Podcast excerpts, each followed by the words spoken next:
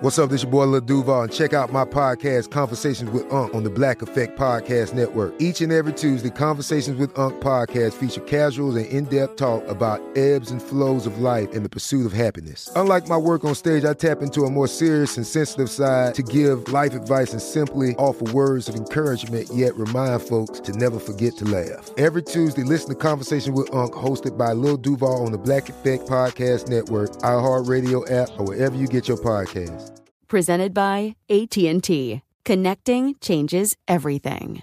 Hey everyone, Homes.com knows having the right agent can make or break your home search. That's why they provide home shoppers with an agent directory that gives you a detailed look at each agent's experience, like the number of closed sales in a specific neighborhood, average price range, and more. It lets you easily connect with all the agents in the area you're searching so you can find the right agent with the right experience and ultimately the right home for you. Homes.com. We've done your homework. Life in our modern age comes at you pretty fast, which makes our time away especially valuable. When I take time to relax, I like to get far from my everyday life, immerse myself in natural beauty, and have unique experiences. But you don't have to leave the US to experience tropical rainforests and islands filled with adventure, warm culture, and national treasures. Visit Puerto Rico, an island with a vibrant spirit that will sweep you away. Because when you visit, you don't become part of the island, it becomes part of you. In Puerto Rico, you can forget where you came from and embrace where you are. Puerto Rico, where visits end but stories last forever. No passport required for U.S. citizens and permanent residents. Learn more and plan your trip at discoverpuertorico.com.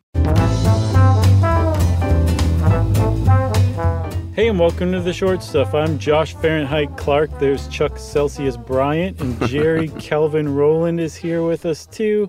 Right. And Dave, is there a fourth measure of temperature? Uh, muggy. Dave, Dave Muggy C is here in spirit. yeah, I'm not sure what just happened to me. Muggy. that was great, Chuck. Uh, Celsius and Fahrenheit is something we've been talking about a little bit lately on the show. Uh, sometimes we do that. Um, what do you call it? Not Conversion? conversion. Almost a transformation. Uh, That's the same thing. Sometimes we do that conversion. Sometimes we don't, and we, you know, some people ask us to, and sometimes we remember. So we apologize if we don't often do that conversion. Yeah, we're selective. Okay. Yeah. because here we're here in the United States, which means we're all about Fahrenheit. So really, it would just make sense for us to convert everything to Celsius Yeah. when we're talking about temperature, because basically the rest of the world is all about Celsius. We'll talk about that in a little bit. First, Chuck, I want to throw back. I don't remember what episode it was, but we mentioned a guy named Simo Häyhä, who is known as the White Death in World War II. He was Finnish, and he he killed like more Nazis than anyone else, and he was just a simple farmhand. I think, yeah, I think that might have been a listener mail or something. Okay, so we talked about how um, he would go out and shoot people even in weather as low as negative 40 degrees Fahrenheit. And that set off an avalanche of emails from people saying, you didn't have to say Fahrenheit because negative 40 is the same in Celsius and Fahrenheit. It's the only temperature that's the same in these two different scales. And we're going to talk about why finally after all these years. That's right. And big thanks to HowStuffWorks.com and Jesslyn Shields and uh, our old friend Patrick J. Kiger, uh, because they put it in a very simple way that's very easy to understand. Uh, is that these two different temperatures? Uh, they are, and you know, we'll talk about the differences, but Celsius is larger uh, than Fahrenheit. And so when that happens, as a runner who is faster than another runner, eventually you can lap that slower runner, and eventually Celsius will lap Fahrenheit, and you lap Fahrenheit at negative 40. Yeah, and the reason why Celsius is bigger than Fahrenheit is because you have more of a temperature range compressed into a smaller scale, where Fahrenheit has the same Right. temperature range pulled out over a longer scale. The thing is, is even when you're talking about that, it still didn't quite make sense to me. I'm like, yeah, a runner can lap a runner when he's slower. I still don't quite get it. And then finally, I looked up. Um, I looked it up on. I think Quora uh, came back with the best explanation. They said, think of it as a graph. So you've got Fahrenheit going up at one angle and Celsius going up at a slightly different angle. And Yeah. if you zoom out long enough on that graph or far enough on that graph, eventually those two lines are going to connect with one another. Since they're spreading out from zero in different directions, they're not going to connect there, but they'll connect behind them in the negative, and they just so happen to connect at negative 40.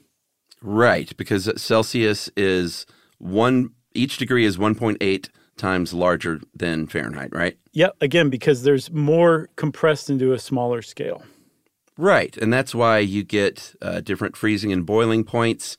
Uh, of course, everyone knows Fahrenheit freezes at 32 and boils at 212. Mm-hmm. Celsius is much cleaner and easier to remember because water freezes at zero and boils at 100. Yeah, so if you really want to think about it, it takes much more sophistication and brain power to understand Fahrenheit than Celsius. Oh, for sure. Yeah. Speaking and- as an American. Uh, so if you were to do the formula for conversion, which we don't do, we just look it up and type it in our little wonder machines. Yes, but now we can, in our heads even. Yeah, because if you have a, uh, if you want to convert from Celsius to Fahrenheit, you multiply that temp in Celsius by that 1.8, which is what mm-hmm. we talked about was the difference in size. Yes. And then you add 32. It's that simple. That's it. I mean, that's it. So, for example, so I, like I still, if I see like a temperature in Celsius, I'm like, I have no no idea whether that's cold, hot, whatever. Right. But let's take 20 degrees Celsius, for example, Okay. and you want to find out the Fahrenheit equivalent. You got 20, which is the Celsius degree, times 1.8, that uh-huh. equals 36. Okay. And then you just add the 32. And the reason you're adding or subtracting 32 is because you're trying to zero out both scales. You're trying to even them out to, from the same starting point. So either add or subtract 32, whether you're trying to convert to Fahrenheit or Celsius. So in this case, 20 degrees Celsius adds up to be 68 degrees Fahrenheit. And then the same thing goes for Celsius too. You just flip it around, Fahrenheit minus 32 divided by 1.8, same thing.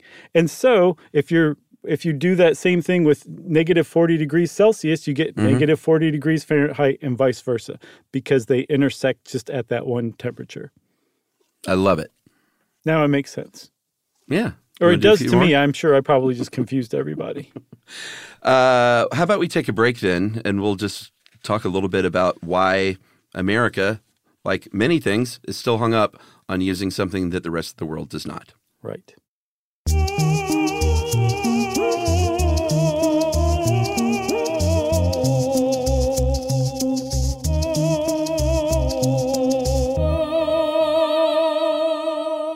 This is it. Your moment. This is your time to make your comeback with Purdue Global. When you come back with a Purdue Global degree, you create opportunity for yourself, your family, and your future. It's a degree you can be proud of, a degree that employers will trust and respect. Purdue Global offers working adults like you over 175 flexible degree programs to meet your specific career goals. These include associate, bachelor's, master's, and doctoral degrees and certificates. Purdue Global degree programs range from nursing to business to communication and more.